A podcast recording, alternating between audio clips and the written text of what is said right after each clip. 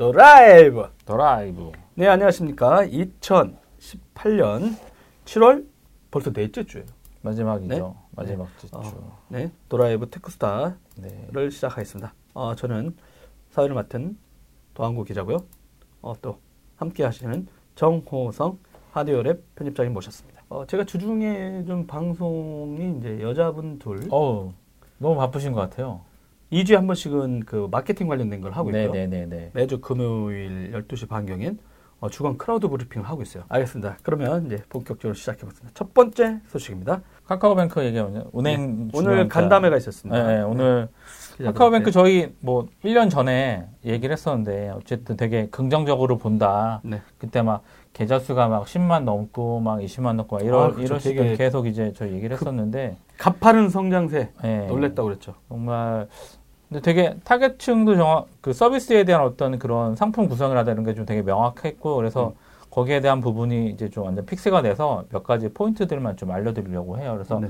딱 1년이 됐는데 네. 무려 고객 수가 633만 명이에요. 그러니까 전체. 인구로 치면은 한 10% 이상이 다 이제 카카오뱅크에 가입이 되어 있는 거고 수신 금액 수는 8.6조 원. 음, 뭐 되게 크죠. 그리고 여신 여신이 이제 7조 원을 기록을 한 거고요. 그리고 여신은 빌려준 건가요? 그쵸. 그럼 왜 이렇게 어렵게 쓴대 이렇게? 뭐 이렇게 은행 용어니까 뱅킹 용어니까 우리나라 수신 여신 문제야. 한자 아시잖아요. 그러니까. 받을 수, 어? 예, 줄려 뭐 이런 거. 그러니까 예.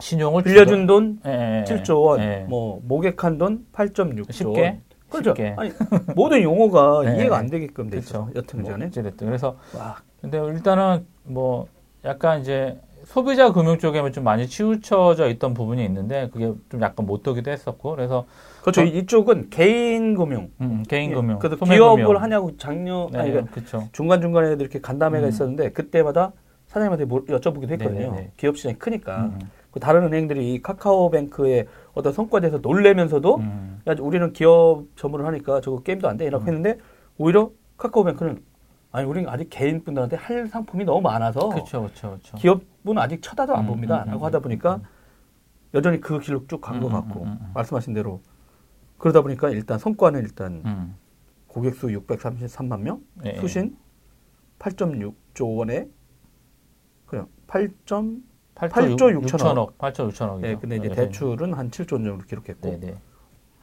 되게 운용을 잘한 것 같아요. 그래서 아. 보면은 전월세 보증금 대출 일단 뭐 소비자 일반 일반 시민들이 국민들이 가장 필요하는 전월세 보증금 대출이 음. 4천억 정도 된 거고 어, 거기에다 또 뭐 적금 계좌 같은 경우도 약간 제가 알기로는 이율이 0.5%가 1% 정도 높은 걸로 알고 있어요. 그래서 그게 이제 30만 계좌가 돌파가 됐고 저 그러니까 앞에 방송하고 있는 서준석 PD가 또 이 아또 알뜰하게 또 잘 사용하고 있다고 아, 제가 네.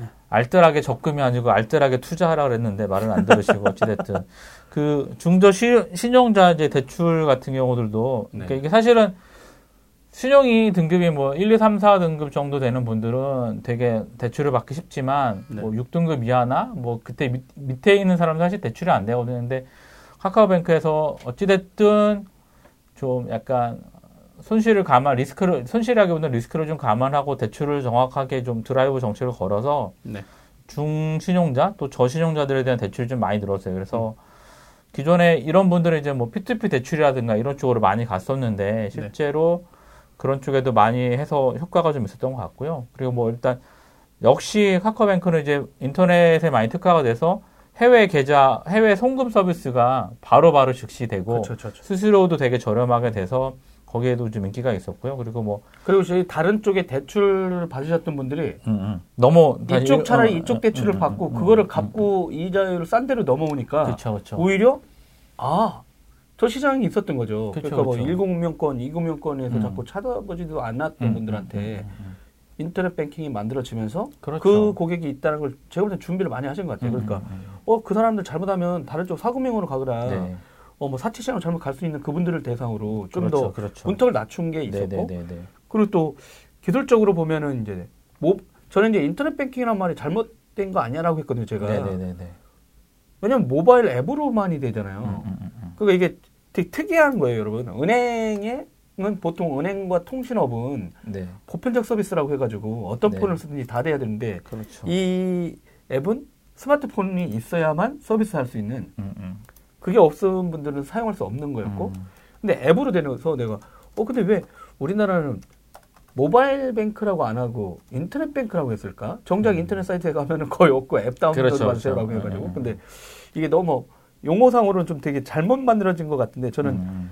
인- 모바일 시대에 되게 잘 만들어졌고 그다음에 이쪽이 공인 인증서가 아니라 다른 인증서를 써요 자기네 방식으로 네네네. 사적으로 이제 하다 보니까 어 사람들이 깜짝 놀란 거죠 막 내려보내야 되는 그 액티브엑스라든가 그런 모바일 게 앱에서도 없고, 계속 뭐 OTP, 예, 뭐 OTP 이런 게 엄청 많았는데? 예.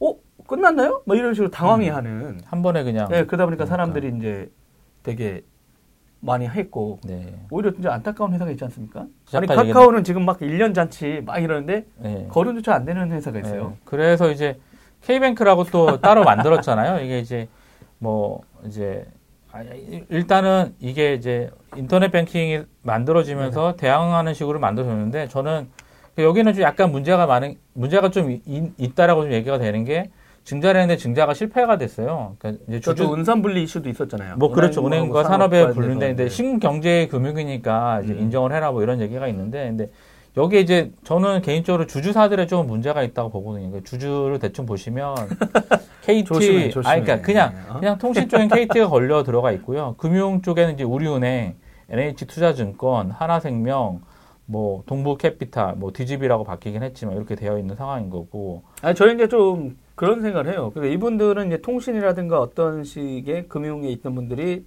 전면에 나섰다고 하면 네.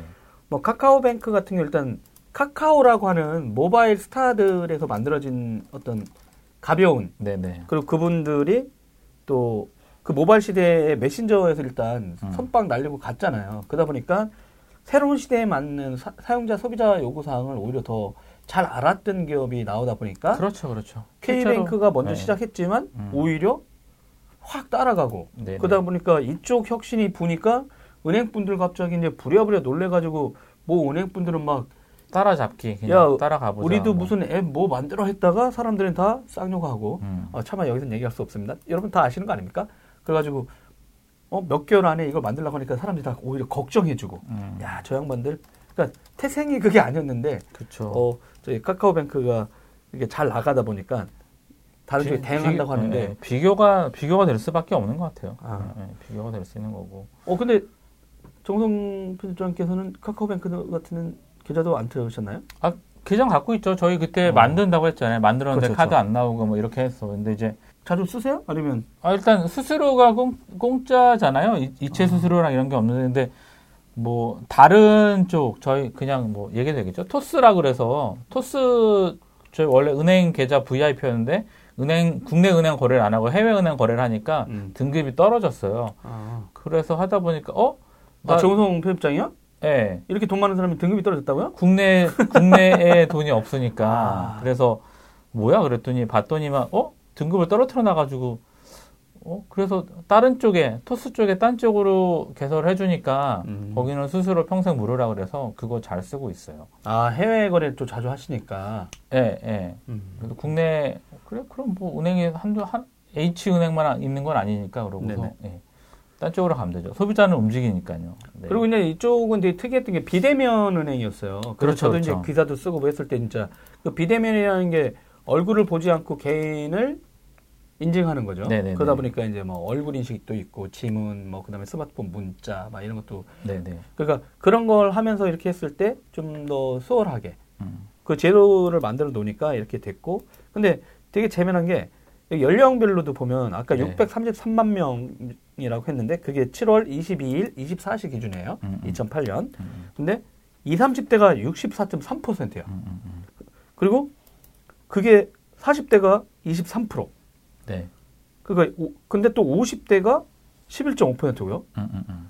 근데 출범 당시 100일에는 50대가 9%였대요. 음. 근데 그게 현재는 신규 가입자 중 50% 비중이 11% 중반으로 상승하고 있다. 음, 음, 음. 그러다 보니까 이제 이쪽 입장에서도 아 이게 전 연령대별로 음. 완전히 없는 게 아니라 물론 20, 30대가 60%를 넘어서고 있지만 그래도 50대까지 최소한 가고 있다. 네네. 이렇게 가면 이제 그 시간이 지나면 이제 뭐 30대는 40대 될 거고 음, 음, 음, 그러니까 음. 초기에 들어온 고객은 음. 웬만큼 안 나갈 수 있으니까 체크카드도 전반적으로 어, 78% 전체 계, 계좌 가설 중에 음. 하고 있다고 얘기를 하니까 어, 나쁘지 않은 어떻게 보면 되게 혁신적인 것 같아요.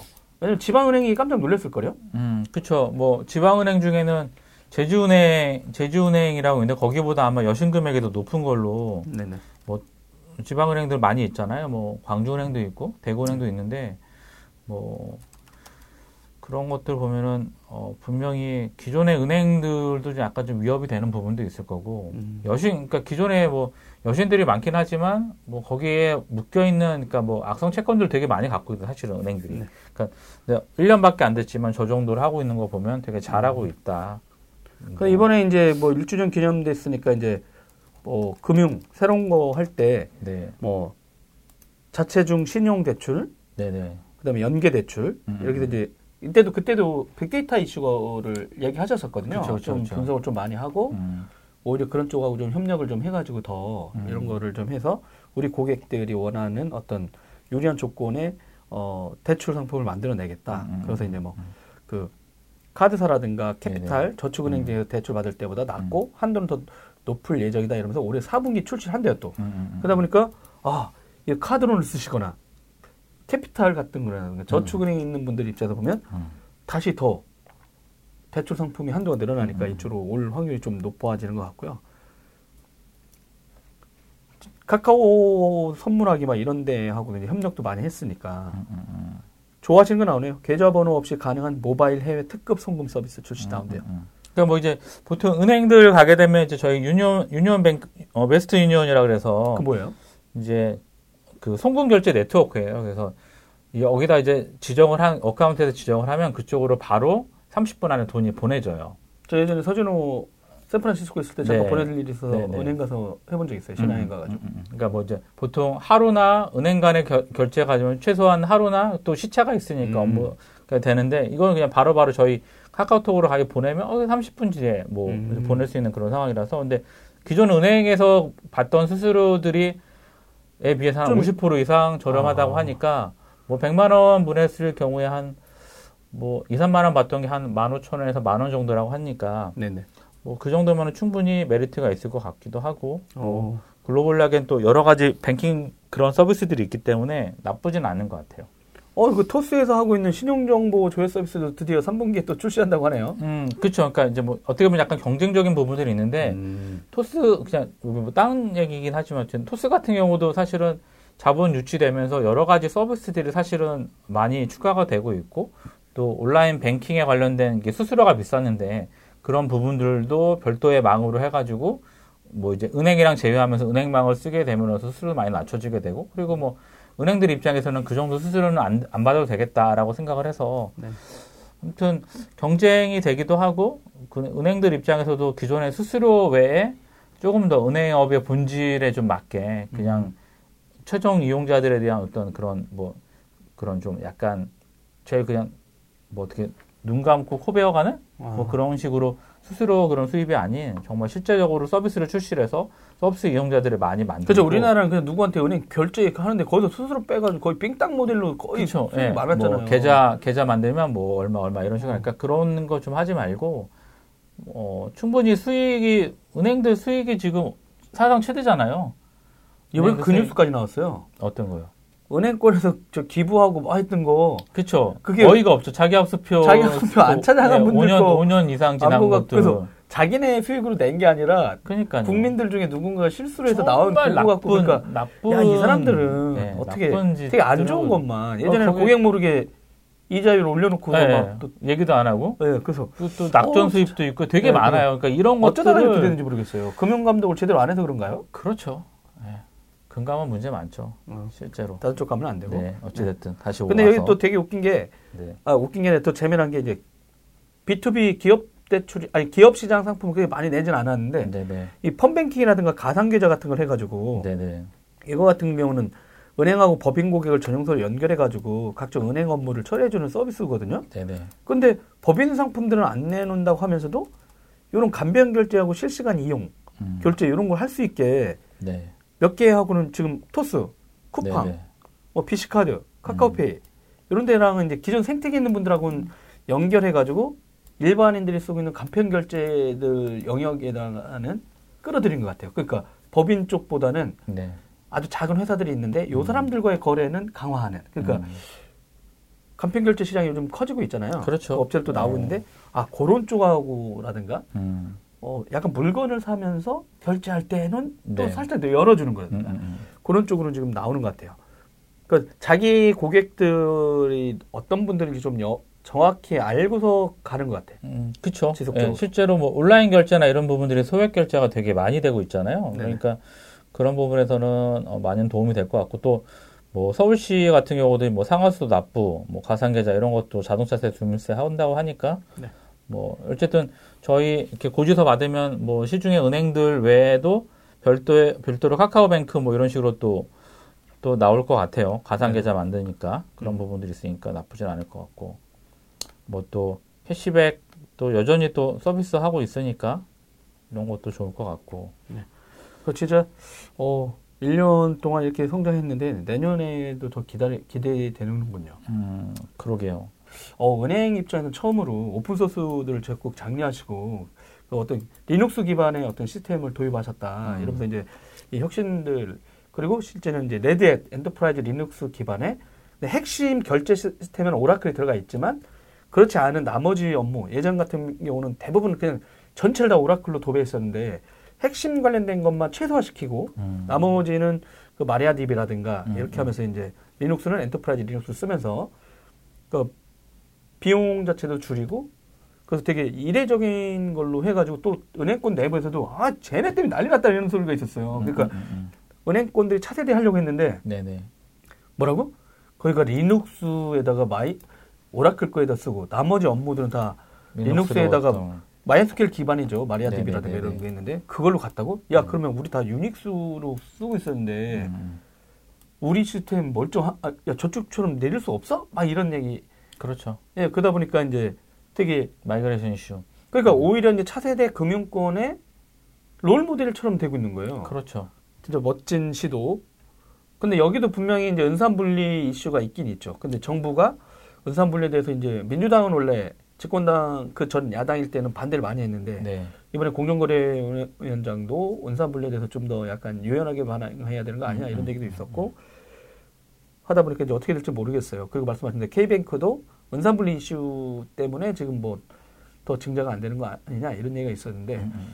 그런 내용들은 한번 이제 다시 한번 좀 더 살펴보도록 하겠습니다. 음. 이 사업이 더 잘 될 수 있는 건지 아니면 진짜 잘못된 걸로 예외적으로 한두 개만 허- 허용해줬다가 나머지 다 가는지 음, 그건 한번 봐야 되겠습니다. 그래도 1주년 일단 축하. 잘 성장했다고 아, 여러분 같이 박수를 보내주십시오. 왜냐하면 어, 금융의 혁신이 10년 만에 나온 것 같아서 음. 그랬어요. 어, 전통적인 은행권들이 그나마라도 한 번은 깜짝 놀랄 정도로 나온 음. 거죠. 토스 그 다음에 이번엔 어, 카카오뱅크 음. 이런 것들이 좀 전통 그 금융권들한테 어떤 긴장감도 주고 새로운 영감도 주고 그래서 서로들 이렇게 했으면 좋겠습니다. 아, 두 번째 뉴스입니다. 네. 두 번째 뉴스. 아 이번에 이번에는 이번 방송 다 돈이네요. 네. 어, 서울특별시 얘기입니다. 아, 참. 아, 물론 이거들이 저희들은 이제 이걸 취재를 많이 못 했어요. 근데 뉴스 음. 나왔어요. 서울시에서 소상공인 수수료 네. 제로 결제 서비스, 서비스. 서울페이라고 일- 속칭 불리죠. 네네네. 서울 사- 제로페이 네, 어, 이게, 이게 거 사실은 뭐 하겠다. 서, 설왕설래가 많아서 네. 할까 어떻게 할까 되게 궁금했는데 발표를 했어요. 근데 결국에는 이제 어 결제가 발생하는 내용이 그- 뭐야? 일단은 아 어떤 겁니까? 이제 부담 제로 이제 서 결제 서비스라는 거고요. 네. 이게 뭐냐면 수수료가 발생하는 주- 구간을 제거해 버린 거예요. 그러니까 소비자가 결제를 하면 이제 벤사에서 수수료가 받고 그 수수료에다가 카드 수수료를 이렇게 나눠 먹고 네. 이렇게 해서 그 수수료 발생하는 거기 때문에 판매자한테 그 결국에는 마진이 줄어드는 부분인데 아 이- 소비자와 판매자가 있는데 그 사이에 벤사라고 하는 그쵸 인터넷망 어, 그 가상으로 전용망 할수 있는 예, 예. 이런 망이 있고 그 정보가 다시 카드사로 가고 그쵸 판매자가 가는데 이 둘을 제거시킨 거예요? 네네 아예 그- 제거시켜 버려요. 그래서 이거를 누가 대신해야 되냐 벤사들도 자, 난리가 났죠 사실은 아. 벤사들이 난리가 난 벤사 상황 카드사들 예, 예. 입장에서는 자기네들은 전용망 구축해 놨는데 이 둘 빼면 어떻게 해요? 아 여기에 그래서 11개 은행이 들어오는 거예요 그러면? 이거를 그러네? 이제 예, 그렇죠 은행에 들어가는 거예요. 은행들이 이제 카드사 은행망으로? 빠지고 예, 은행망을 이용을 하게 아. 하게 되는 거고 거기서 네네. 이제 은행들이 사실은 그거거든요. 내가 내 카드에서 은행에서 결제를 하는데 이제 은행에 가는 거잖아요. 근데 이제 이게 문제가 뭐냐면 카드사들은 아 그래 우리 한 달 여신, 40월 여신 이렇게 주었던 상황인 거고 네. 거기에 대해서 어떤 수수료를 받았던 건데 이렇게 되면은 음. 뭐 이게 어떻게 되냐면 이제 카드사에서부터 저희 카드 결제를 하게 되면 2주 후에 입금해주고 막 이렇게 그렇죠, 되잖아요. 그렇죠. 그게 아니라 바로 넘어가요. 저희 결제하는 순간에 바로. 거의 체크카드 수준인데. 그렇죠. 그렇게 되는 거죠. 그래서 이제 은행들이 들어가 있는 거고 이제 어찌됐든 그래서 어 그 국내 11개 은행 그리고 다섯 다섯 개 이제 민간 결제 플랫폼 사업자들이 이제 되는 같이 되, 는 부분이고 이제 이거 같은 이 경우들은 회사도 누구예요? 민간 플랫폼 사업자 다섯 군데. 어, 어, N페이, 예. 네이버네요. 네이버 N페이. 들어가 있고, 비시카드 또 들어가 어. 있어요. 그러니까 카드사들이 다 빠진 건 아니고, 네. 비시카드가 들어가 있고, 또, 저 카카오페이 당연히 들어가 있고요. 또 페이코 또 들어가 있고, 네이버 그다음에 티머니, 엔터테인먼트. 네. 티페이 들어가 있고, 이제 뭐, 뭐 은행들은 이제 뭐 신한, 뭐 우리 IBK 뭐 이렇게 들어가, 카카오뱅크 들어가 있고요. 그 다음에 뭐 K뱅크 들어가 있고, 우- 우체국도 당연히 들어가 있어요. 그러니까 이제 뭐 어찌됐든 어떻게 될지 좀 모르겠는데 수수료가 발생할 수 있는 부분을 걷어냈다는 입장에서는 되게 좋은 방법인 거고, 네네. 근데 실제로 이렇게만 되면은 되게 쓸 수 있는 방법이 많거든요. 그래서 어 일단 사업하시는 분들한테는 되게 어 좋은 부분이 있고 아 처음에는 서울시가 직접 하는 것처럼 나왔는데 그건 아닌 그렇죠, 것 그렇죠. 때문에 네, 네. 아까 저, 아시죠? 제, 예, 예, 예. 제 패친도 네. 처음에 우려했던 거에 비해서 일단 50%는 약간 유보적이다 음, 그래가지고 음, 얘기했는데 서울페이를 막 강제할 줄 알았더니 그게 아니라 네. 어, 일단 민간 플랫폼 사업자하고 그 참여은행 음. 거기에서 자기네 허브를 더 소- 두고 정부 및 지자재 같은 경우는 기본 사업이라든가 이런 거 음, 음, 음. 운영하거나 이렇게 하겠다라는 식으로 해가지고 직접 자기네가 뛰어드는 건 아니다 이런 식으로 네. 나온 거고 말씀하신 대로 그- 어, 카카오페이, 페이코, 네이버, 티머니, 비시카드 이런 업체가 참여한다. 네네. 어 그런데 나머지 결제 업체 사장님은 막 거의 쌍욕을 해놨더라고요. 음, 그렇죠. 자기네들이 일단 배제가 되는 거기 때문에 사실은 이렇게 되면은 카드사들의 어떤 일단 매출의 영향이 매출에 당연히 줄어들게 되고 음. 그러면 자기네들이 갖고 있는 금액, 그러니까 45월 여신 주고 했던 뭐 그러한 그 자본을 돌릴 수 있는 부분에서 좀 문제가 생길 거고요. 네네. 그리고 VAN사 같은 경우들도 아 우리 망 구축해 놓고 땡가땡가 놀고 있었는데 땡가땡가 놀고 있었는데 망 사용료도 기존에 이렇게 되면은 망 사용료 사용하는 분들이 줄어들게 되니까 아 그럼 우리 이거 망 사용료 내, 내려야 되는 거 아닌가? 또 약간 이중적인 좀 딜레마에 좀 빠질 수도 있고 하긴 좀 그런 것도 있는 것 같아요. 통신은 그런 게 있잖아요. 한 번 구축되고 나면 몇 년 지나면은 통신사들은 새로운 망을 깔면서 그렇죠. 어 감가상각 얘기도 다 하긴 하는데 네. 금융망은 그냥 깔아놓고 계속 먹고 있는 거 아니야. 그렇죠. 빨대로 수십 년 너무 좋은 거 아니야 이분들은. 그렇죠. 그걸 업그레이드했거나 네. 또 하셨는지 모르겠으나 음, 구조에 딱 들어가는 순간 그냥 앉아서 음. 버는 구조였으니까 그렇죠. 물론 그거 자체를 뭐 해체하냐 이런 건 아니지만 네. 어떻게 역으로 보면 어 초기에 만들었던 금융결제원을 통한 은행 간의 어떤 거래들 근데 그거를 투자비는 IT로 보면 거의 다 뽑은 거잖아요 그렇죠. 수십 년 동안 네. 그러면 그리고 항상 얘기됐던 게 어 왜 우리나라 은행들은 다 자기네가 뭔가 신규 투자를 하거나 음, 뭐 이게 대출하면서도 그 자기네가 위험을 쓰지는 않고 음, 사용자분들 개인들한테 앉아가지고 여기서 여- 저 다른 은행으로 보낼 때 수수료만 계속 떨군 음. 모델이 너무 큰 수익을 차지하고 있어서 그렇죠. 너무 과도한 거 아니냐고 계속 음. 수수료 얘기는 나왔었잖아요. 음, 음, 그러다 보니까 국민들도 정부한테 아 저 은행들이 하는 저 수수료 좀 우대 고객 아닌 거라도 음. 낮춰라 이런 얘기도 필요한 것 같고 음, 음. 어떤지 간에 지금 이제 서울페이는 이렇게 다 왔는데, 어, 여기 지금, 근데 아까 또, 그, 이 페이 쪽도 또 한간에는 그런 거 있잖아요. 네네. 카카오페이는 음, 아까 어떤 분이 댓글이 또 있었어. 음, 음. 알리페이가 지분을 40% 갖고 있다. 그렇죠. 그래서 이 서울시가 뭐 해- 하면 카카오페이가 잘 되면 그냥 중국페이 시장으로 먹는 거 아니냐? 아, 근데 중국 페이가 아니라 실제로 그러니까 어쨌든 서비스 들어가는 거는 국내 기업들이고 어. 그러니까 자본의 논리를 따지게 되면 중국 이 자본이 되게 많이 들어와 있잖아요. 뭐. 국민은행도 해외 네, 자본이 그러니까 더 많은데 주식. 주식 시장에 대한 외국인 음. 자본주를 보면 되게 많고 그러니까 그러니까 뭐, 뭐 뒤에 얘기할지 모르겠지만 네. 화웨이 같은 것도 이제 뭐 더 이상 뭐 LG를 안 쓰고 뭐 이런 얘기를 하고 있는데 좀 냉철하게 좀 판단을 해볼 필요가 음. 있을 것 같아요. 그러니까 더 이상 이제 글로벌 경제 시대에 아 이게 삼성이라서 뭐 우리 우리가 삼성이 뭐 삼성 제품만 써야 될 이유도 없고 소비자 입장에서는 가장 효율적인 제품을 써야 되는 건 사실인 거고 그리고 이게 어, 체크카드들이 신용카드가 지금 15% 소득공제를 주잖아요. 네. 그리고 체크카드가 30%인데 이거를 이용을 하게 되면 이 페이 방식을 이용하게 되면 소득공제를 40% 적용을 해준대요. 그래서 엄청 올렸네요. 그러니까 이게 이제 직장인들 입장에서 봤을 때는 사실은 되게 많이 어제 세금 내셨잖아요, 그죠? 뭐 어, 뒷골 땡기세요? 아, 네, 어찌 됐든 그래서 많이 못 냈어요. 아쉽습니다. 아 그래요? 저200 얼마 냈는데 어찌됐든 연봉이 5천만 원이고 2,500만 500만 원을 이제 소비한 직장인 같은 경우 보면 신용카드는 약 31만 원 정도 환급이 돼요. 근데 부담제로 결제 서비스 이 방식에 대한 서비스를 이용을 하게 되면 79만 원, 48만 원 정도가 차이가 나거든요. 아, 그러니까 한 뭐 그래도 가족들끼리 오붓하게 회식할 수 있는 그런 정도의 비용은 나와서 뭐 어찌됐든 되게 저 만약에 아니 쓸 것 같아요. 저 같은 경우도 좀 그러니까요. 되면 기존에 처음에 욕하려고 그랬잖아. 아, 그러니까 근데 다들 그런 것 같아. 다 욕하려고 했다가 예, 서울시 일단 나온 거 보고 아 약간 요보 요보적인 태도. 예, 예, 서울시 서울시가 사실은 뭐 하겠다고 하기 때문에 또 아 여기서 또 뭔가 또 딴 걸 할까 생각을 했는데 어쨌든 기존에 있던 인프라들을 잘 믹스를 해서 네. 서비스를 한다고 하니까 아 그러면 사용자 입장에서는 자 인센티브 이거죠 소득공제 만빵 되는 거니까 그건 음. 좋은 거고 또 그 저희가 물건을 사주는 점주들 입장에서도 어, 난 수수료 안 내서 저의 이득이 생겨요 요새 뭐 아마 계속 그런 게 있습니다. 그러니까 이제 계속 어떤 분들은 이게 최저임금 이슈도 있고 음, 음, 막 음. 하다 보니까 실제는 나중에 그 계속 따져봤더니 뭐 임대료 문제라든가 그렇죠 매달 이 카드 수수료 문제도 되게 음, 음, 컸었고 그렇죠. 그러니까 벌어도 남질 않는 구조로 네, 만들어 네, 놓고 네. 나서 음. 자기네들이 또 거리 이런 거리 제한 이런 것도 음. 있고 그리고 소상공인 여기가 또 문제가 뭐냐면은 큰 자본들이 유통시장에 엄청 들어와 있거든요. 음, 음, 음. 그러다 보니까 그분들을 또 살리려면 이런 안전장치로 국가에서 할 수 있는 데는 최소한 해줄 수 있거든요. 왜냐면 그거 접으면 갈 데가 없잖아요. 아, 좀, 좀 아쉬운 게 이 사후 약방송 같은 정책들이에요. 이게 정부가 가장 해야 될 부분이 규제하기 위해서 정부가 국가가 존재하잖아요. 그린벨트가 뭐고. 그러니까 음. 이거는 공공의 이익을 위해서 그런 규제들을 하는 건데 이것들을 어떤 기업들을 위해서 규제들을 풀어주게 풀어주게 되면 나중에 이게 정말 바퀴벌레처럼 답이 없어요. 이 음.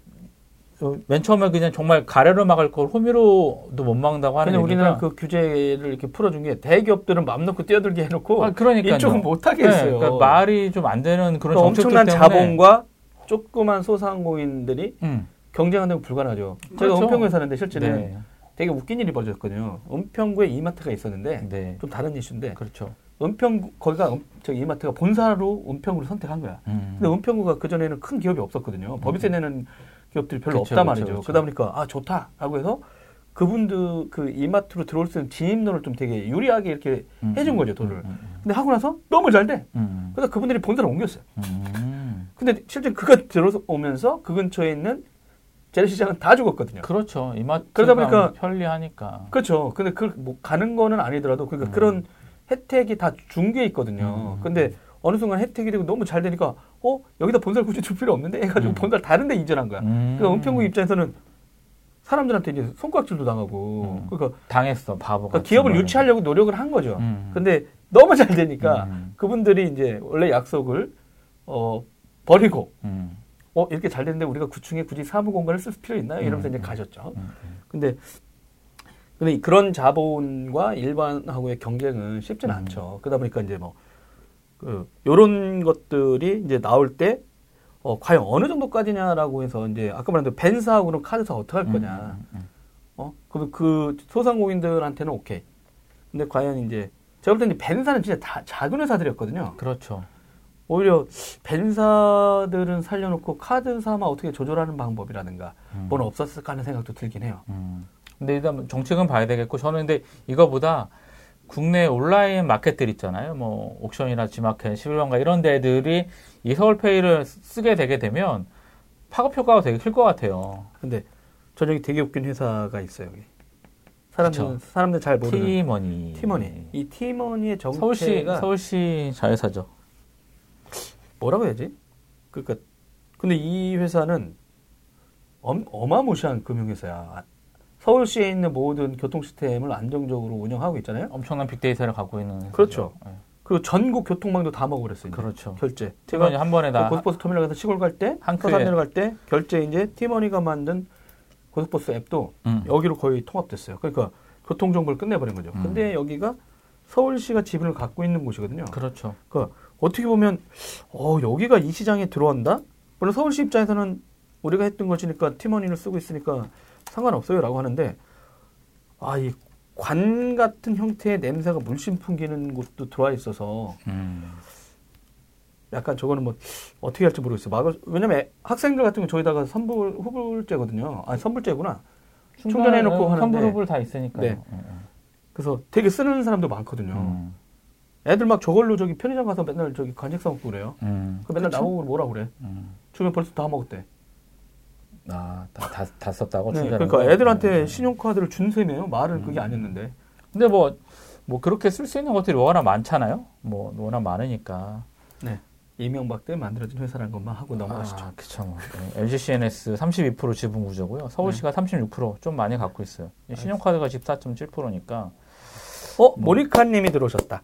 네, 다음 주제는 그렇게 해볼까요? 다음 네. 주제는 네, 다음 저기 주제 세 번째 모니카님이 들어오셔서 나가기 전에 어, 나가셨는지 치킨. 모르겠지만 치킨 네. 얘기를. 아 이건 좀 다른 이슈였는데요, 여러분. 네. 어, 나와 있진 않아요. 그 배달의 민족의 동물 단체가 와서 난입, 난입을 해서 어, 항의를 폈죠. 행사를 망쳤다는. 네. 네. 어 근데 아 고건에 대해서 이제 제가 이제 왜 달아보고 싶냐라고 하면 설명을 좀 해주시죠. 왜, 어, 아 뭐가 제 발생했는지. 2회 치물리에 네. 치물리에 어 선발전이 있었어요. 네네네. 그 뭐냐면 이제 되게 배달의 민족이 치킨 같은 거 많이 배달도 하고 하다 보니까 그렇죠. 아요 닭이 어떤 닭이냐. 음, 음, 음. 어 이래서 처음 보는데 어 저희들이 잘 알고 있는 남혜영 기자 갔다가 바로 이 탈락. 아하. 그러니까 체험하러 간 사람도 많았던 거야. 연예인도 음. 왔다 그러고 그러니까 치물리 자격증이라고 해가지고 음, 음, 음. 그러니까 먹고 나서 치킨을 감별하는 거예요. 아, 어떤 이게 맛이냐. 어, 되게 되게 되게 재밌는 것 웨이트가 같아요. 있었죠, 이게. 네. 이거 하면서 사람들- 네. 그러니까 너무 재밌었던 거잖아. 이 행사가 잘 모르시죠, 도기자님. 치물리 치물리에 운영- 하는 건데. 네? 부사장님이 들어오셔서 아? 안녕하세요. 네. 네. 저 마이크로소프트 근처에 훨씬도 안 했는데. 거의. 왜왜 가면 돼요. 미안해요. 근데 클라우드에서는 자주 얘기를 하고 있어요. 출장 잘 다녀오셨나 모르겠네요. 저희 식사하시죠, 사장님. 어, 근데 그 쭈물리의 그 닭을 보고 이게 어떤 맛이냐 그러니까 이런 거. 되게 재밌는 게 치킨 감별사잖아요. 이렇게 뭐 소믈리에처럼 이제 음. 와인 하는 것처럼 국내에 유통되는 모든 치킨의 맛과 향, 어. 식감을 전부 파악하고 있는 치킨 전문가. 이건 정말 전 누가 됐는지 되게 궁금하기도 하고. 마케팅 팀에서 되게 잘 만든 마케팅 행사고 그렇죠. 일기도 대박이 났어요. 그러다 보니까 네. 이번에가 2기였는데 배달의 민족에서만 할 수 있는 네네. 뭐 이런 근데 거였는데. 이 잠실 롯데호텔에서 하고 있는 와중에 음, 음, 음. 갑자기 누군가가 추가 설명이 있어요라고 하면서 올라온 거예요, 누가. 음. 그 사람들이 다 사회가 또 근데 박수홍 씨가 보고 계셨거든요. 아 이런. 그 그분은 올라오면서 뭐 추가 설명한다고 하니까 음, 음. 관계자인 줄 알고 준 거죠. 음. 근데 그분이 갑자기 뭐 닭은 뭐 지렁이 좋아해요?부터 뭐 이런 얘기를 하다가 갑자기 싹 하더니 이제 그 단체들 동물 보호 단체들이 올라와가지고 네. 그러니까 뭐 조롱했다 동물 음. 죽은 거를 뭐 이런 식으로 해서 이제 막 네. 항의하고 그랬었는데 음, 음, 음. 그러다 보니까 이제 거의 또 어, 린 친구들도 와 있었대요. 어, 그렇죠, 그렇죠. 네, 그러다 보니까 이제 이 진행 요원들 입장에서는 음. 아 내려가 달라. 음. 이러다 보니까 이제 거기서 이제 몸싸움 아닌 몸싸움 같은 거 있었을 거잖아요. 네네네. 신체적 접촉도 있고 그러다 보니까 그분은 또 밖에 나가가지고 또 이제 항의도 하고 음. 아니 이제 나가서도 이제 피켓 시위를 하고 했단 말이죠. 네네. 근데 거기서 끝난 줄 알았는데 음. 이 우한 형제들이라는 회사가 배민을 서비스하고 있잖아요. 그렇죠, 그렇죠. 어 여기서 법정 고발하겠다 해가지고 음. 기자들한테 음. 릴리즈를 했어요. 했어, 했죠. 예. 아 그리고 제가 실제는 그래서 홍보팀하고 통화하려고 했는데 음. 어 아까 이게 어긋나가지고 제가 배터리도 이렇게 음. 달아서 안 됐는데 그건에 대해서 이제 얘기해 보고 싶었던 거예요. 그러니까 이 법정 소송을 음. 선택했던 방식에 대해서 음. 어 어떻게 생각하세요? 그런 거에 대해서. 어, 일단은 그 동물단체가 해- 했던 게, 그러니까 뭐 닭의 죽음이 재미있냐 없냐 뭐 이건 뭐냐면 저희 뭐 개고기 논란처럼 그러니까 약간 예전에 좀 약간 야만의 시대라고 저는 생각이 들거든요. 왜냐하면은 생존을 위해서 먹어야 돼요. 근데 거기에 대해서는 뭐 갔다 왔다 어, 그렇게 뭐 왈가왈부할 게 없어요. 왜냐하면 내가 살아야 돼요. 그렇기 때문에 아마 또 그냥 옛날에 뭐 시골이 다니니까 개고기도 드셨겠지만 옛날에는 뭐 돼지고기 돼지고기는 비싸고 소는 저희 밭에 경작에 되니까 못 먹고 그나마 어떻게 단백질 그 당시에 할수 예, 예, 가볍게 그러니까 가- 가볍게 할 수 있는 것들은 뭐 정말 토끼. 토끼나 뭐 개 뭐 이런 거잖아요. 잡을 수 예. 있는 것들이 뭐 꿩도 마찬가지고 지금은 안 잡히지만 닭은 근데 또 달걀을 얻어야 되니까 그쵸. 많이 못해요. 못하지만. 네. 그 아침마다 뭐 그것도 이렇게 해서 또 해야 되니까. 걔들 잡아가고도 맨날 닭장 해놓으면은. 그쵸, 그쵸, 그쵸. 아, 걔들 이름 다 까먹었네. 네. 형들이 그냥 쪽제비가 와고 다 잡아가. 음, 음, 음, 음. 청설모하고 막. 네. 근데 지금은 이제 뭐 대량 생산, 대량 소비의 음. 관계로 들어가서 닭의 죽음, 그러니까 동물 단체의 그런 주장은 뭐 저는 이해해요. 그러니까 뭐 닭의 죽음이 뭐 재미있냐, 재미 어떤 죽음이 죽음도 재미있는 죽음은 없어요. 하지만 어, 그 어떤 행사장에 충분히 어, 밖에서 피켓 하는 걸로 충분히 감안할 수 있는데 시장에 음. 난입한 거는 정말 잘못된 거고. 근데 이제 그거를 가지고 이제 약간 뭐 폭력 사태다 뭐 이런 얘기도 있고 주먹이 음. 오갔다 뭐 이런 얘기도 있는데 그것도 분명히 배민이 잘못하는 거고. 그러니까 좀 과잉 대응한 거죠. 저는 어, 그 부안 업체 입장에서는 그런 행사를 망치게 한 부분에 있어서는 또 어, 느 정도의 대응은 필요했는데 약간 음. 오버스러운 부분이 있다고 생각이 들고 거기에 배민의 어떤 대처 방식도 아 그냥 우리 그러니까 오히려 동물 단체 쪽에 대한 어떤 긍정적인 표현의 하나만 좀 하고 뭐 우리의 취지는 이랬다라고 하면 좋았을 거를 그거를 좀 어, 이렇게 그냥 고소고발하겠다 좀 어, 배민이 그동안 주장해왔던 어떠한 좀 약간 위트 있고 우리 회사는 남들과 다르고 좀 유머 음. 있고 자유 자유분방한 이런 회사인데 그런 부분에 대한 부분이 좀 많이 없어진 것 같아서 음. 그러니까 좀 여유가 없다. 좀 심하다. 그러니까 뭐냐면 배민이 갖고 있던 그냥 일반 소비자 음. 제가 갖고 있는 배민의 이미지 아 되게 유튜 어, 음. 유머 있네. 네. 약간 좀 아쉽긴 하네요. 예. 근데 저는 이제 요 사건을 보고 나서 그냥 새벽에 음, 음, 요즘 새벽에 글을 써요. 아 그렇죠. 낮에 정신이 맑아지죠. 아니, 욕하고 싶은 게 많은데. 낮에 하면 너무 많이 봐서? 네. 근데. 하면. 어, 아, 왜냐면 2014년 구글 I.O.를 취재하러 음, 음, 음. 그 샌프란시스코에 음, 갔 음, 적이 있어요. 마이크로소프트 웨어 편집장일 때 초대받아가지고요. 어, 또 비행기 값은 우리가 냈죠. 네. 비싼 돈을 내고 갔던 곳인데. 다른 연설하고 있는데 막 뭐라고 하는 거야. 일어나서 항의. 어? 그 우리가. 그 사람들 다, 그 발표하는 엔지니어도 순간 얼고 등, 등치 이만한 안전요원분들 있잖아요. 보안 요원들이 싹 와. 그래서 생각을 했죠. 아, 입 틀어 맞고 들고 나가겠구나. 저것들. 한데, 안 그런 거예요. 음. 어? 갔더니 그냥 그 곁에 가. 음. 근데 몸에 손 하나도 안 대고. 그럼요. 손으로 음. 이렇게 방향을 음. 지시하고 있어. 근데 나가시죠. 아, 그런 거예요. 계속. 음. 나가시죠. 응, 나가시죠. 그럼 이렇게 그것도 크게 또 얘기 안 하는 것 같아요. 그럼. 그냥 조금조금 하는 거 그냥 일단 손으로만 하는 것 같아요. 막 뭐라고는 안 하고. 그렇게. 근데 한두 분 나와서 그러니까 에어 싸지도 않아요. 음, 음. 한 분인가 두 분이 옆에 음. 다가가서 이렇게 하는 방향만. 음, 음. 그리고 근데 이분은 계속 뭐라고 하더니 음. 그래서 언제 끝날? 근데 막 전 세계 미디어는 야 한번 쳐. 나는 이제 야 이게 저 나오는구나 삼성 저기 주주총회 가면 막 말 틀어 막고 막야 이러잖아 시민단체도 막 하고 막 주최 측 막, 막 안전요원들이 야막 뭐야 미친 거 아니야 이러는데 그분이 근데 되게 웃긴 건 말하다가요 몇 분 지났는데 그분도 나가더라고요. 할 말 했으니까. 어? 그, 아, 근데 그 광경이 너무 충격적이었어요. 음. 그러다가 또 그분들이 또 위트 있게 뭔가 말을 해, 또 발표자들이. 음, 그쵸. 어? 수습해야 되니까. 어, 그래서 사람들 또 웃었어. 근데 음. 더 웃긴 게, 그러다가 막판에 또 한 분이 또 나와. 음. 그래서 그분도 막 주장했는데, 동일한 또, 거예요. 또 이렇게. 예. 예. 그래서 또 나갔어. 그래서 내가, 야, 이거 참 신기한 나라구나. 이러고 있는데, 음. 그래서 샌프란시스코의 명물 서준호한테, 음. 야, 오늘 이런 일이 있었다? 했더니, 음. 야 여기는 그 사람한테 몸에 대는 순간 음. 어, 아마 터치죠. 그 사람 구글이 그 사람한테 한 100억 정도 물어줘야 될 거야. 이러면 뭐라고? 야, 행사를 망쳤는데 했더니 음. 이 나라는 말할 수 있는 자유가 있는 나라야. 그럼요. 그게 헌법이야. 이러면 아, 근데 충격. 언로 언로가 있는. 아 그러니까 음. 말할 수 있는 자유가 있다. 근데 남의 행사 와서도. 근데 더 웃긴 건 뭐냐면 놀란 게 구글 아이오 행사는 티켓이 써야 들어가거든요. 그 진짜 모든 걸 다 감시하거든. 근데 다 놀란 거. 어, 저 사람들은 티켓을 사고 들어온 거잖아, 어떻게 음, 보면. 음, 음, 근데, 물론 지금처럼 집단으로 들어와가지고 한 건 아니에요. 음. 혼자가 들어왔고, 근데 그때가 생각난 거예요. 왜냐면, 음. 아, 이게 아쉽다는 표현인 거죠. 저희 입장에서 음. 보면. 어?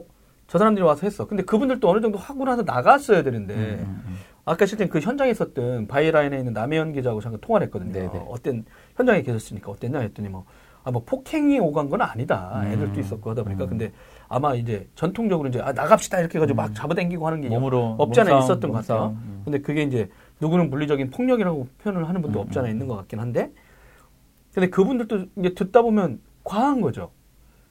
그러니까 그분들도 한 5분이면 5분 남들이 음. 했던 행사에 대해서 자기네들이 주장을 펼쳤으면 거기서 음. 멈추고 나가줬어야 되는데 그렇죠. 그리고 근데 그렇지 않고 계속 하다 보니까 아마 이렇게 이제 문제가 불거지기도 하면서 음. 이제 이쪽에서 저도 이제 법정 가자 이렇게 대응하겠다. 예 그렇게 얘기한 것 같긴 한데 한편으로 이제 오케이 그 사람들이 너무 과했다라고 했을 때 음. 진짜 사람들이 더 웃고 위트 있게 또아 역시 배민이야라고 음. 했던 거를 기대하고 있었던 거죠. 그쵸. 법정 소송이 아니라 아 역시 배민답네. 그렇지, 아, 그렇지. 역시 야 어떻게 저런 사건을 당했었는데 치물리 예. 치물리 할 만한 어, 네, 그런, 그런 회사네. 장을 만들어 놓고 나서도 어떻게 음. 저렇게 우리가 기- 생각하지도 않은 식으로 저분들을 대응했을까? 음. 아 멋져 이렇게 해가지고 더 오히려 했으면 했는데 제가 볼 땐 당황한 것 같아요. 음. 다, 왜냐하면 어, 이 마케터들 입장에서 자기네가 뭐 이런 거 만들고 또 외부 손님들 또 그런 것도 있을지도 몰라. 거기에 이제 VIP들도 가 있을 거고 음. 미디어도 있는 와중에 눈치 보다가 그 그런 것 같아요. 좀 음. 다- 당황한 거 아니냐. 근데 야, 제가 자, 끌어내 뭐야? 그렇죠. 그러다 보니까 이제 아 이게 지금 방송 중에 그 홍보팀한테 네. 공식으로 더 물어봤으면 좋았을 텐데 음. 아까 통화가 안 돼가지고 서로 어긋났어요. 제 배터리가 떨어졌어요. 음, 음. 그리고 제가 다시 전화했는데 그분이 또 안 받고 그러다 보니까 근데 아 근데 그때 생각이 계속해서 뇌리에 잊혀지지가 않아요. 그리고 음.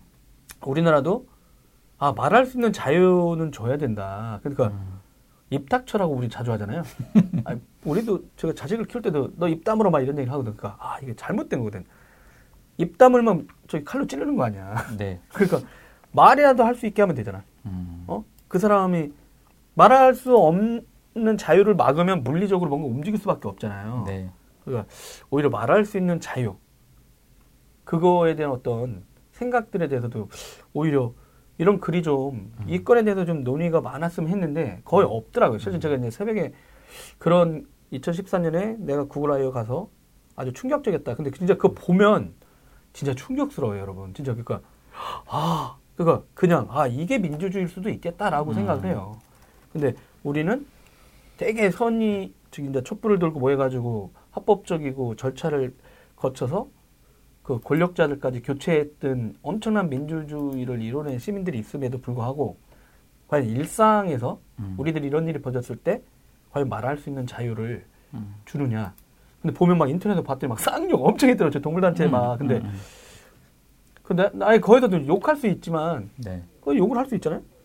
근데 한편으로 또 그분들이 그렇게 얘기, 그러니까 배민의 또 다른 방식이. 음.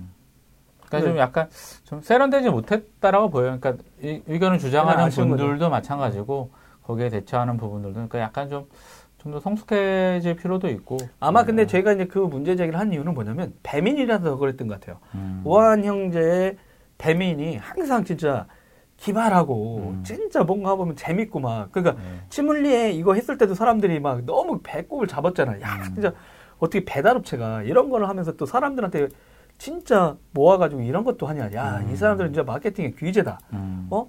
진짜 사람들의 시선을 끌고 위트 있게 하고 막 너무 재밌다. 사장님이 걸- 인센티브 줘야 된다 봐요. 예, 그랬는데 어 이게 갑자기 이제 전통 방식으로 이렇게 대응을 하다 보니까 음. 어 아쉬움이 있어서 그런 것 같아요. 음. 그러니까 밴민이나 오한 형제들의 음. 어떤 기대치가 음. 있었다. 그리고 전통 기업처럼 대응하지 않을 줄 알았는데 음, 음, 음, 그렇게 음. 하다 보니까 어 이 동물단체를 옹호하는 게 아니라 음.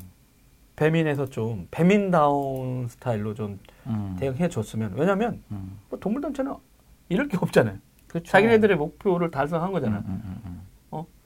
근데 약간 그런 거를 좀 이제 시간도 지났고 그래서 이제 약간의 이제 음. 그다음에 이제 번복할 생각 없습니까? 라고 물어보고 싶었거든요. 그러니까 근데 뭐 아마 여러 가지 의견이 갔을 거예요. 갔을 거기 때문에 아마 뭐 취소 취소하지 않을까. 그냥 뭐 그냥 배민의 품격이 있잖아요. 제가 생각하는 이미지. 뭐 만약 끝까지 간다 해봐야 그분들 해봐야 벌금밖에 더 받겠어요. 마찬가지고 만약에 내년에 또 한다 그러면 저는 밖에다 그냥 이렇게 플래카드 걸 것 같아요. 여기서 하시라고? 동물농장 아, 좋네. 동물농장 분들 환영합니다.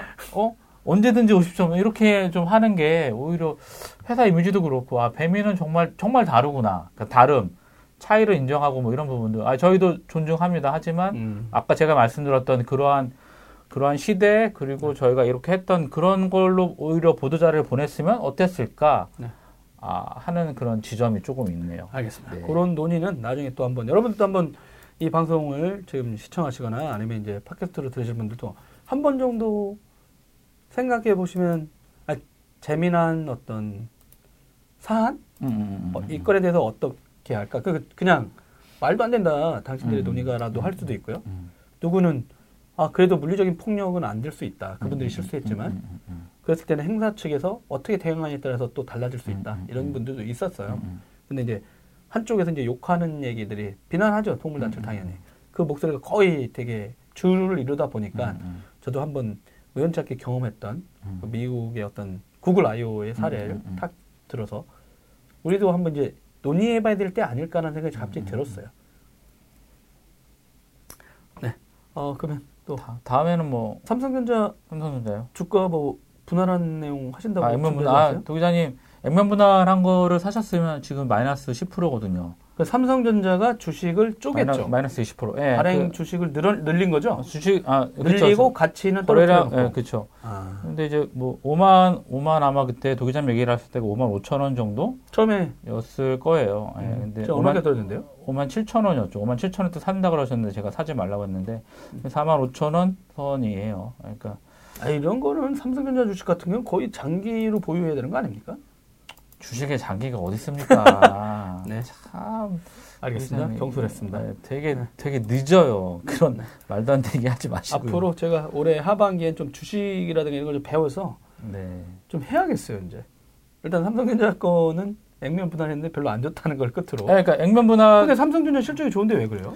궁금한데? 아, 그러니까 실적은 좋은데, 그러니까 지금 애널리스트 쏟아내고 있는 게 반도체 시황이 안 좋다. 그러니까 반- 삼성전자의 매출이 되게 높잖아요. 실제로 반도체가 그럼요. 뭐, 저번에 이제 정부에서 발표했던 그 상반기에도 역대 최대 그 우리나라 그렇죠, 그렇죠. 대한민국 역대 최대 실적이었거든요. 근데 그 중에 네네네.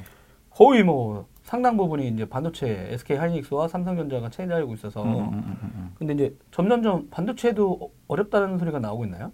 어, 근데 이제 약간 애널들 쪽에서는 그렇게 나와서 네. 사실 뭐 주가 폭락이나 이런 부분들이 소식이 조금 있었는데 음. 실제로 전체적인 물량 계산을 해보면 물량이 또 많이 줄지도 않아요. 그러니까 뭐 현물가랑 선물가랑 좀 차이가 있긴 한데 미국하고 중국하고 이게 부딪혔던 그것 때문에도 영향이 있을 거라고 그렇죠, 계속 나오는 그렇죠, 거죠. 그렇죠. 지금? 아. 계속 나오고 있는 상황인데 오히려 오늘 SK 하이닉스가 또 실적 발표를 했잖아요. 근데 음.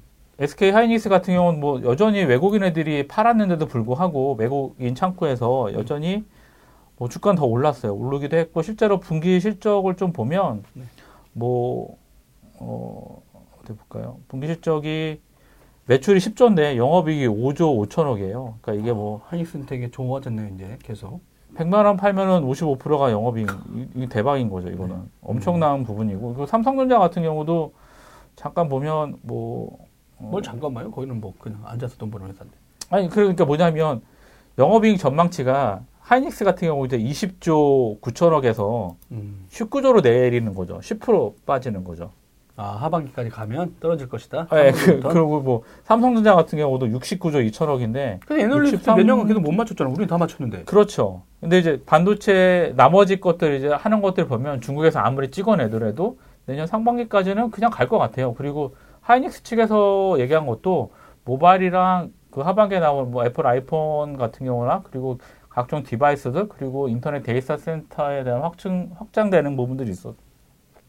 그런 부분들 때문에 많이 실적이 좋아질 거다. 그리고 낸드 같은 경우는 이제 3D NAND로 가면서 경쟁이 좀 심화가 돼서 그쪽 부분들만 조금 줄어들 거라고 얘기를 하고 있어서 근데 어찌됐든 디램 쪽은 되게 좋을 거 여전히 좋을 것 같고 플래시 메모리 쪽들은 좀 봐야 될 거거든요. 50%는 정말 뭐 단일 기업으로서는 정말 되게 높은 수치라서 네, 그리고 저희가 요즘도 그런 게 있었어요. 이제 취재 다닌다고 그러면 이제 그 메모리 기반 컴퓨팅 얘기가 나오거든요. 그쵸 그쵸. 그러니까 어 저는 생각하지 않았는데 이미 enterprise 파트에서 그 얘기를 하고 있어요. 그러니까 여러분의 노트북이라든가 이런 게 SSD로 바꾸고 있다, 메모리로 바뀌고 있다. 근데 그 바뀔 게 아직 엄청 많다. 무궁무진한 전 아. 그리고 무궁무진. 어, 비싸서 못 갈 뿐이다 네. 지금. 근데 그게 이제 가격이 낮춰주고 하다 보면 음, 음, 음. HDD 시대가 아니라 모든 게 메모리 기반 컴퓨팅으로 갈 거고 음. 빅데이터 처리도 더 빨라지고 뭐 용량들 그러면 HDD는 저장용으로 아마 쓰게 될 것이다. 그렇죠. 그러니까 없어지진 않지만 DLT처럼 네, 엄청 싸면서 테이프- 그렇죠. 테이프이 했던 역할을 음. 이제 HDD가 하게 될 음, 거고. 그렇죠. 근데 그 앞에는 상당 부분이 메모리가 가져갈 거다 이런 음. 이슈가 나오고 있고 또 반도체 이슈는 또 다른 이슈가 있어요. 한국에서는 저도 이제 계속 얘기하는데 어, FPGA 시장이 크든 않든지 간에 음. FPGA라든가 인공지능 하다 보면 저번에 SK에서 연구해가지고 여러분 뭐 AIX라고 해서 advanced 뭐 어, 뭐, 뭐였더라? intelligence extension인가? 네네. 해가지고 AI 쪽 파트에 네네.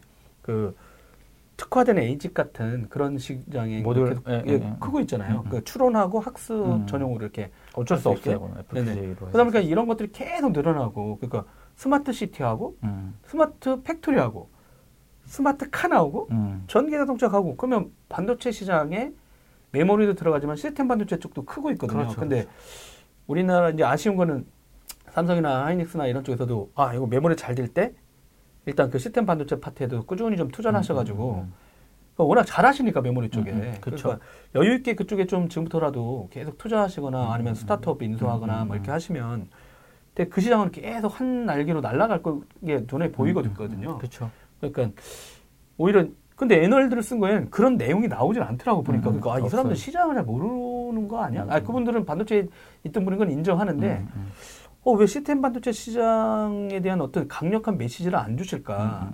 그쪽으로 가자. 왜 삼성전자가 AI 칩 같은 걸 제대로 못 내놓고 있느냐? 음, 이런 얘기 강력히 좀 얘기하면서 음. 못 한다는 게 아니라 잘하는데 더 이쪽으로 나가야 음, 된다. 정부의 연구 개발도 이쪽으로 좀 음, 갈수 음. 있게 도와달라. 그리고 그럼 소프트웨어하고 그거 만나면 음. 또 다른 그게 가치가 있다. 또 시장이 또 네. 엄청나게 음, 생기거든요. 음, 음. 그런 쪽으로 좀 나가고 이렇게 저희들은 항상 그쪽을 얘기를 하다 보니까 음, 더 음. 커질 것 같습니다. 물론 그쵸. 이게 중국하고 미국하고의 이 무역 전쟁 속에서 당연히 시장이 위축되고 있는 상황은 발생하지만 음, 음. 그렇게 폭락할 수준은 아니라고 저희들이 아, 막 그쵸. 2년 동안 계속 해왔는데 그분들은 계속 폭락한다, 뭐 음. 난리 난다 했는데 한 번도 못 맞추셨잖아요. 음, 음, 음. 그러다 보니까 약간은 너무 위기감을 이렇게 조장하는 것 같은 느낌도 그렇죠. 과장에서 혹시 이분들이 주식을 갖고 있는 거를 푸드옵션을 걸지 않았을까 뭐 아, 이런 생각이 들기도 하고 좀 조심-. 조심하세요. 아 네, 왜요? 하여튼. 아니 뭐 그냥 할 수도 어. 있는 거죠. 알겠습니다. 그러니까 뭐 그런 상황이 지금 발생하고 있어서 음. 좀 아쉽긴 하지만 그래서 저는 이, 이, 뭐, 마찬가지겠지만 조금 R&D 투자율을 조금 더 늘렸으면 좋겠어요. 그러니까 영업이익이 이만큼 생기는 음. 것만큼 하이닉스 같은 경우들은 조금 더 사실은 메모리에서 번 거를 플래시 쪽에 좀 뭐 도시바를 도시바에다 같이 지분 참여를 하긴 했지만 조금 더 해야 될 필요가 있고 그러니까 이런 기회들 그러니까 뭐 중국 쪽에서 100조를 퍼붓고 있는데 R&D 투자로 뭐 이렇게 뭐 20조 벌어 갖고 5조 이상 투자를 안 한다 그러면은 뭐 음. 미래가 불투명한 거겠죠. 저는 믿고 있고 조금 더 R&D 투자 늘려서 네. 확실하게 어떤 그런 좀 반도체 산업 쪽에서는 확실하게 정말 1등, 2등 메이커로 자리 잡았으면 좋겠어요. 알겠습니다. 한 주 잘 보내시고요. 네. 어, 다음 주가 8월입니다. 8월이네 벌써. 네. 네, 여러분. 여러분 하여간 건강 조심하시기 바랍니다. 네. 진짜. 더- 너무 더워서 아우. 네. 여러분 8월에 만나요. 네. 안녕. 잘 뵙겠습니다. 도라이브 테크수다는 저녁이 있는 삶을 위한 댄디한 화상회의 서비스 구름이 행복창업지원센터 SK서울 캠퍼스와 함께합니다. 후원 문의는 테크수다 페이스북 메신저로 연락 주십시오.